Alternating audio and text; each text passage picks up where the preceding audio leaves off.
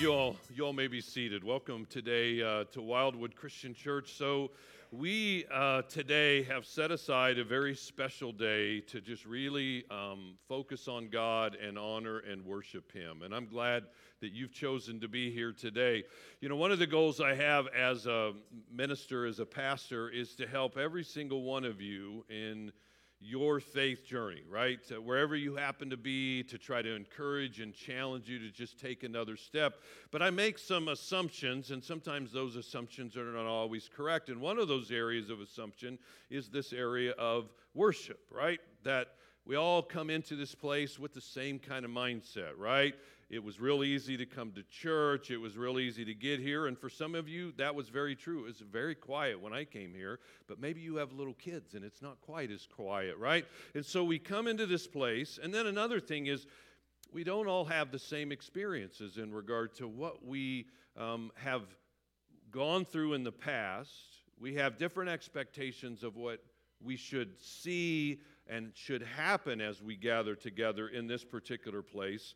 And so today, I want to try to help you have an understanding of worship. In fact, all of us up here on stage, we want to try to do that through this very special time of worship. So here's what David said about worship. This is Psalm chapter 63. David said this I have seen you in the sanctuary, and I have beheld your power and your glory. Because your love is better than life, my lips will glorify you. I will praise you as long as I live, and in your name I will lift up my hands. Now, the reason David wrote these words, we'll talk about here in a little bit. But suffice it to say that David was going through a very challenging time in his life, and David knew that he needed God. In fact, he needed to worship God. It's not just when things were going well, but especially when we feel like we're kind of in this dry desert place in regard to our souls. So, what does David say here? I mean, he teaches us that worship is not an activity. Okay, you didn't come to worship, right? You didn't show up to an event. You came into God's presence. It's not an activity, but worship is something that flows from our hearts. And so he says a couple things there. He says, first of all, I have seen you in the sanctuary. That's a good preacher word, sanctuary, right? Uh, it's just a word that describes the place where God's people gather to worship. It's the picture of a kind of this corporate, all of us together, we gather. I have seen you in the sanctuary. So, what David's doing is he's recalling a time. It's difficult right now, but he's recalling a time where he remembers worship. He remembers God's people, and he says there, I've seen you in the sanctuary. I beheld your power and your glory. He understands the glory and the power of God. He's seen it work in and through him. He's seen it happen. I mean, there's something that happens in our lives when we step into a time of worship to Almighty God. His power works in our lives. And then he goes on. He says, Because your love is better than life, my lips will glorify you. Because your love is better than life. The love of God for you, the love of God for me. It's better than any. Life is not what we breathe and the beating of our hearts. It's real life, it's significant life, life of purpose and life of meaning. Because your love is better than life, what my lips will glorify you. And then he says, I will praise you as long as I live, and in your name I will lift up my hands. Now, that word praise, I will praise you, is a word in which we say to God, God, here's what I think about you. But it's not just, I appreciate the things you've done, but it is um, honoring God for his attributes. God, you are great. You are loving. You are mightful. Now, there's a, or you are mighty and merciful. There's a, there's a time and place for thanksgiving, but praise is really just saying, God, I recognize you for who you are. I, I, I will praise your name. And then he says, I, In your name I will lift up my hands. Now, we raise our hands sometimes to surrender, right? Or we raise our hands because we need help. Sometimes we raise our hands because we're acknowledging Man, aren't you amazing? Aren't you great? In your name, I will lift up my hands. So I want you to do uh, an exercise for me. Everybody, shut your eyes, uh, close your eyes, and I want you to raise your hands up. And as you raise your hands up, I want you to picture God seated on the throne. And not just any kind of throne, it's a throne that is larger than anything you can imagine. And surrounding that throne are tens and thousands of angels who are bowing down and worshiping God. And so we raise our arms to God to say, God, you are great, you are awesome, and you are mighty. So you can put your arms down. As we worship, we worship picturing God. Okay? God is the audience. We're the ones that are the performers, not that we're trying to put on some kind of a show, but from our hearts we worship God together. And so as we worship today, if you feel led, lift up your hands. If you feel led, clap your hands. If you feel led, bow your head. It, it's, it's a true flowing from our heart as we express to God, this is how we feel. And so today, don't miss this opportunity to fully express to God how you feel about Him. Open your mouth as we sing. Even if what comes out is a terrible tune, it's still something that honors God. With our lips, we glorify Him. Worship is something that is expressive as we come into His place. And so today, as we have this special day, let's worship Him together. So stand with me. Let me pray for us and then remain standing. Let's worship. Lord, we love you. We thank you. We've stepped into this room recognizing that you are present and we look to you. Lord, we lift our voices to you, our hearts to you, our hands, our minds. And Father God, we worship you today. In your name we pray. Amen. I want to invite our ushers to uh, receive our offering at this time. Um, if you're a guest, please don't feel any obligation to give. We'll have our communion later in the service. I'll explain that to you. But the words that David just spoke were from Psalm chapter 63. And so I want to invite you to turn in your Bibles to Psalm chapter 63. There's a Bible in the seat in front of you there. The page number is in your notes. Um, you can use the YouVersion app and look up our church. Um, you can use your own Bible. We'll have it on the screen. But um, the words that David speaks in Psalm chapter 63 were written in a very difficult time in David's life. I mean, it would be what most people call a kind of a wilderness time or this desert time. Um, I think most of us at some time in our life have felt that, right? Where we felt isolated, or we felt distant, or we felt alone, or we felt like God was as far away from us as we could ever imagine in our life. Where, in a sense, as you'll see from the words of David, it's almost like our soul feels like it's dried up. There's just nothing there. We have nothing at all left to give. And so, for David, this wilderness that he experiences here in Psalm 63 is both literal as well as figurative. It's literal because David is in the midst of actually 10 years of running and hiding for his life. So David had been anointed king of Israel, but not long after that, the one who was the king, but God had rejected, decided it was time to end David's life. And so David spent 10 years of his life running, hiding in caves, fleeing from the army, fleeing from his, for his very life, having not one moment of rest at all in the desert, in the wilderness. Um, for 10 years, David ran away from Saul, trying to escape with his very life. And so David's wilderness time was very literal. But as you can imagine, it was also very figurative in his life. I mean, as he writes these words, he's not just describing the scenery that he's gotten accustomed to seeing, he's describing what's going on in his very soul. Because there were times that he felt alone. And so these words of the psalm, in which he says, In a dry and weary land where there is no water, that's exactly how David felt. He was describing this deep, weary, tiredness, emptiness that he felt in his life. And it's important for you to recognize that though David was a man after God's own heart, he's, that's how he's described. Though he's a man after God's own heart, David felt empty within his soul. And I think there's times in all of our time, spiritual journey, our times with Jesus Christ, where we can relate to how David felt, where he felt a million miles away from God. And the wilderness, I think, is a place that we have all been. It's a place where some of you find yourself at right at this very moment.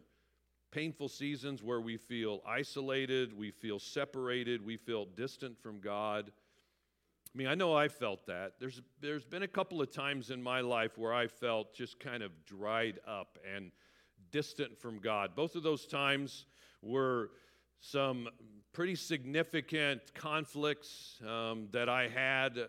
Uh, one with somebody who was just a part of a church in the past, somebody who was a leader of a church in the past. Um, and those relational conflicts weren't like, you know, I don't like the kind of music you sing, or, you know, your sermons aren't deep enough, or, you know, I wish we would do this, or we don't sing enough country music. It wasn't, you know, that kind of complaining. It, it was, it was this sense of a, a person who literally just hated me and antagonistic against me for a significant extended period of time. Those seasons of great animosity where I'm like, I, I don't, I don't want to do this anymore. It felt a little bit like the guy who wakes up, wakes up on Sunday morning and he turns to his wife and he says, "Honey, I don't, I don't think I want to go to church today." And she says, Well, I can understand that, but let me give you three reasons why you really should. One, God really loves you. Two, there are a lot of people there who love you. And three, you're the preacher. So you need to show up. And the problem with those kind of seasons in our life is we, we almost feel like we want to do anything to make the pain go away. And that's what gets us into a lot of trouble, isn't it? I just want to make this emptiness that I feel go away. I just, I, I don't want to experience this anymore. And David knew that there were times like that in our life in which we feel very, very empty. So, what do you do? What about you? When you've had um, a dry season in your life where you feel like you're spiritually in a desert, where you feel like God is like, I can't even reach him, I, I don't even know where God happens to be.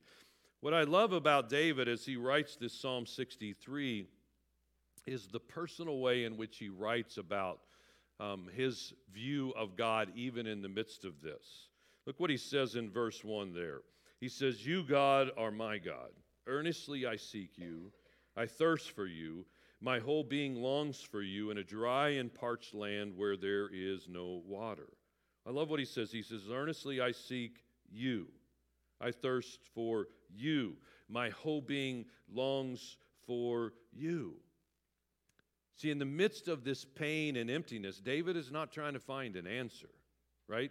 He, he is not looking for religion here. He's not trying to find 10 easy steps, you know, to be able to overcome whatever problem he has here. He knows the answer is his relationship with Almighty God. I seek you. I earnestly need you. I am longing for you because I know, God, in the midst of the emptiness, in the temptation to fill it with other things, that you are the only one who's the true source that can fill my life with the kind of things that I desperately need. So, what do you do when you find yourself in the wilderness? What, what, what can you do? What can we learn from David? Because we're following after different people of Scripture. We talked about Daniel, we talked about Joseph. The last couple weeks, we're talking about David. What can we learn from David's honesty about how, when he was in this desert, what he did? What can we learn? In other words, is there a way out of the wilderness? Are there some things that we can prioritize in our life that helps us in the midst of that? And I think David teaches us there's some. Number one, David remembered the power of God. David remembered God's power. He says there in verse 2 I have seen you in the sanctuary and beheld your power and glory. Now, again, David is writing and reflecting back to those times. You know, he's writing in the midst of a dry season, but he remembers the times in the sanctuary where God's people had gathered. And again, there's something that happens when the Spirit of God is present and God's people are worshiping God and they're honoring God. Something happens in our hearts. And David experienced that power and that glory of God. And some of you have experienced that. But David's also reflecting on how God has worked in his individual life. David's the one who killed the giant Goliath. And he had the faith in God to do that because God had helped him do other things in his life. He was remembering, in other words, when he says, I've seen you in the sanctuary and beheld your power and glory, he's thinking about and reflecting about the great things that God has done in his heart and life. And we, we need to do that kind of reflecting, that kind of recollecting. We talked about that some last week about writing things down and thinking things through and remembering the great things that God has done, His great power at work in our lives. In fact, Paul said it this way in Ephesians 1. He says, His incomparably great power is for us who believe, speaking of God. That power is the same as the mighty strength he exerted when he raised Christ from the dead and seated him at his right hand in the heavenly realms. His power that rose, brought Jesus forth from the grave, that defeated death, is the same power that can be at work in your life and my life. But when we find ourselves in the desert, it's like, I, I, can't experience, I can't feel the power and the work of God. And so we need to remind ourselves that God's power is for us and that He desires to work and to change our lives. God's power is always working. The second thing from David is we need to worship God's presence. We need to worship God's presence, which is what we're doing today. We need, we need to take time to acknowledge God for who He is. And so, look what He says beginning in verse 3. He says, Because your love is better than life, my lips will glorify you. He says, I will praise you as long as I live, and in your name I will lift up my hands. I will be fully satisfied, as with the richest of foods, with singing lips, my mouth will praise you. And so that's what we do when we gather. It's for the purpose of honoring God and recognizing Him for who He is and allowing God to move in our hearts and our lives. Gathering together as God's people is such a critical thing to do. It's so important for us to make this choice, to prioritize this choice. So let me challenge you in a couple of ways in regard to worship, okay? And remember, as I say these things, I do love you, I appreciate you. It's time to show up on time, to recognize I'm not just going to an event or an activity. You know, God, sitting on his throne, is looking down at you and I, and he's anticipating a time of worship. We can worship God at any place, but there's something unique that happens that we need in our hearts and lives when we gather together and we worship. And I recognize again, you know, not everybody's a singer, right? But as David shares with us here, worship is about um, using all of us our hearts and our minds, but our mouths and our hands. You know, it's a worship. And so, even if you can't sing, at least mouth the words, right? Picture and think about the words that we're singing and the God that we are singing them to. You know, be careful of making those critiques of worship.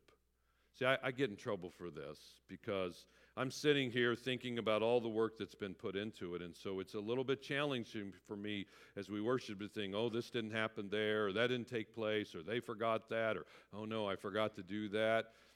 And I really have to make a concerted effort to just stop and think about the words and God, who it is that I'm worshiping. And when we worship God's presence, something powerful happens in our life. You need this. As David talking about thirsting for God in a dry and weary land, this needs to be a priority when we gather as God's people. Um, we also need to practice worship when we're alone. So I won't ask how many of you are shower singers, right? But there, there's times where we can worship God all by ourselves, and sometimes that's the best time, right? Because I can sing off tune and nobody around me knows, right? Because I'm out in the middle of nowhere or in my car, or, you know, at least far enough away from people in the house. Worshiping God by ourselves is a great thing to do. You know, listening to, you know, asking, I was asking Alexa—we'll do that so everybody else's phones won't pop on, right? But uh, to play worship music or something That happened like three times while I was practicing, so I had to make sure I didn't say the wrong word right there. Um, you know, it, it's having words available. I mean, it's, it's, it's the kind of music that worships God that really impacts you, right? Because we're all unique in our personalities and experiences. And so, even while you're by yourself, use that as an opportunity to worship God. It's a great part of lifting our eyes up to God, of focusing each day. And so, we need to honor God, especially at times of worship, especially in the desert. And the third thing is we need to wait on God's work. We need to wait on God's work. David teaches us, look what he says, verse 6. On my bed I remember you. I think of you through the watches of the night. Because you are my help, I sing in the shadow of the, your wings. I cling to you. Your right hand upholds me.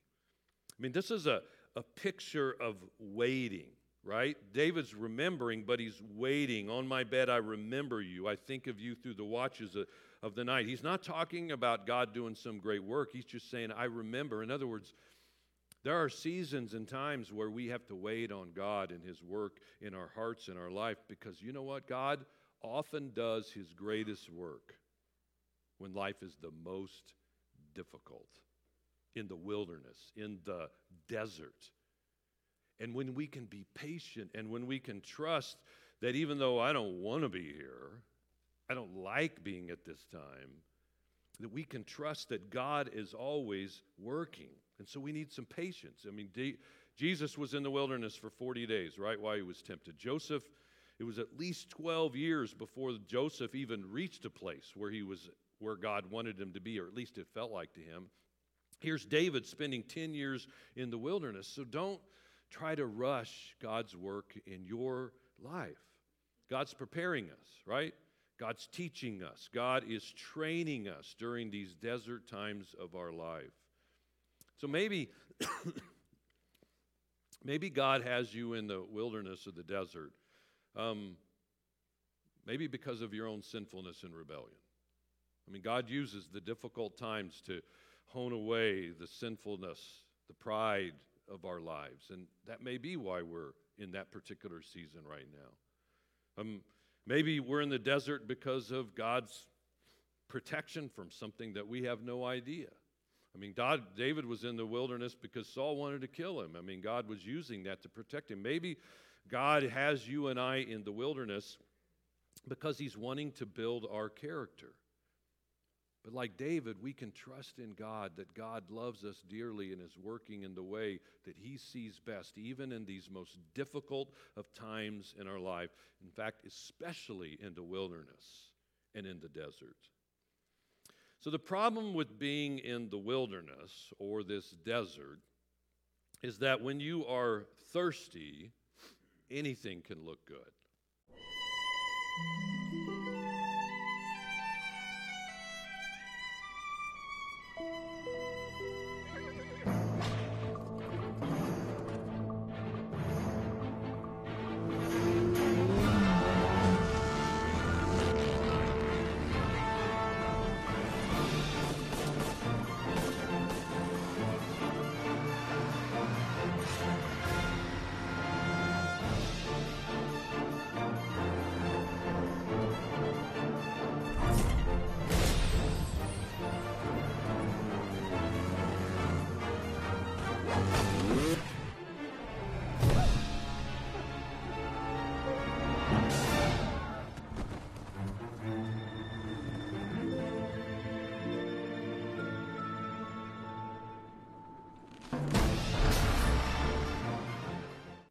You know, you look off in the horizon, it's like, oh, that looks so good. But then when we get there, it's like, it's just empty. It's meaningless. It's a mirage. And so often we try to fill our lives, that empty feeling, right? That desert feeling. We try to fill our lives with things that simply cannot satisfy, that are an illusion, that are empty to us. And David knew this. He knew that God was the only one that could satisfy the deep thirst that he had deep within his soul, that nothing else could do that, that we are restless until we find rest in him. So, what's the mirage that you have been trying to fill that emptiness in your life in this desert season? What, what does that look like? It's time to acknowledge it. It's time to give that to God. We give it up because that mirage is a, is a lie. You know, like I said, you know, when you feel that emptiness in your life, you'll, you'll try almost anything to, to make that go away. And that's Satan, that's the enemy working in our lives to try to get us to substitute something that really can't fill our lives. Eugene Peterson says the first step towards God is a step away from the lies of the world. They're lies, they're empty, they cannot fill us at all. And it's time to name that lie and to repent of it. Repentance is not an emotion. Repentance is not feeling sorry for our sins. Repentance is a decision. It's saying, I am wrong, I am sinning, and God, your way is best. And so today, I challenge you to, to repent of trying to fill your life with the things that just lead to emptiness. Trying to find satisfaction in the drink or in the drug or in looking at porn or that purchase or pleasing people or the juicy gossip or that desire to put other people down or trying to receive the glory yourself or making that sale or the sex or that relationship. All of those kinds of things that we try to fill our life with. They're simply illusions. They're lies that only lead to heartache. So today I challenge you to name the lie and to repent of it, to give that to Jesus Christ and claim Him and Him alone for our satisfaction. So, in a moment, as we have a time of communion, we're also going to challenge you to, to say, here's the thing that I'm trying to fill this void in my life with. And to write it down, to name it, and then to say, Jesus, I repent of it. And then we give that to Him. And so for some, this psalm is a psalm for another time, right? You are not in the desert. Life is lush and green for you. But you need to remember David in the lessons. For others, it's, it's a time that we remember being in, right? We, we've been in that desert. We remember what that was like. And it's a time to praise God for his work then and his work now. But for some, this psalm today was just what you needed because you feel isolated, you feel alone, you feel distant from God. And the way back comes only through the recognition of a holy God who loves you and is always reaching out for you. He is always pulling you to Him. And then we worship. And we wait for God to do His work in our life. And in the waiting, sometimes we have to repent. We give up that which we have been chasing, trying to quench that thirst, and we say, God, earnestly I seek you. I thirst for you. My whole being longs for you in a dry and parched land where there is no water. So I'm going to invite our, the band back up, and we're going to continue to worship today. Um, and I want to encourage you as we spend more time in, in this time of worship to give your heart to God. As we sing songs, some familiar, maybe some unfamiliar to do. Um, so we're going to spend some time in worship through music, and then we're going to spend some time through communion and through responding to God. And I'll come back up and explain that. But we choose to worship Jesus, our Savior, who is worthy of all honor. So let me read this Psalm 63 again to you, and then let's worship together. David says, You, God, are my God. Earnestly I seek you. I thirst for you. My whole being longs for you. In a dry and parched land where there is no water. I have seen you in the sanctuary and beheld your power and your glory. Because your love is better than life, my lips will glorify you. I will praise you as long as I live, and in your hands I will lift uh, in your name I will lift up my hands. I will be fully satisfied as with the richest of foods. With singing lips, my mouth will praise you. On my bed, I remember you. I think of you through the watches of the night. Because you are my help, I sing in the shadow of your wings. I cling to you. Your right hand upholds me.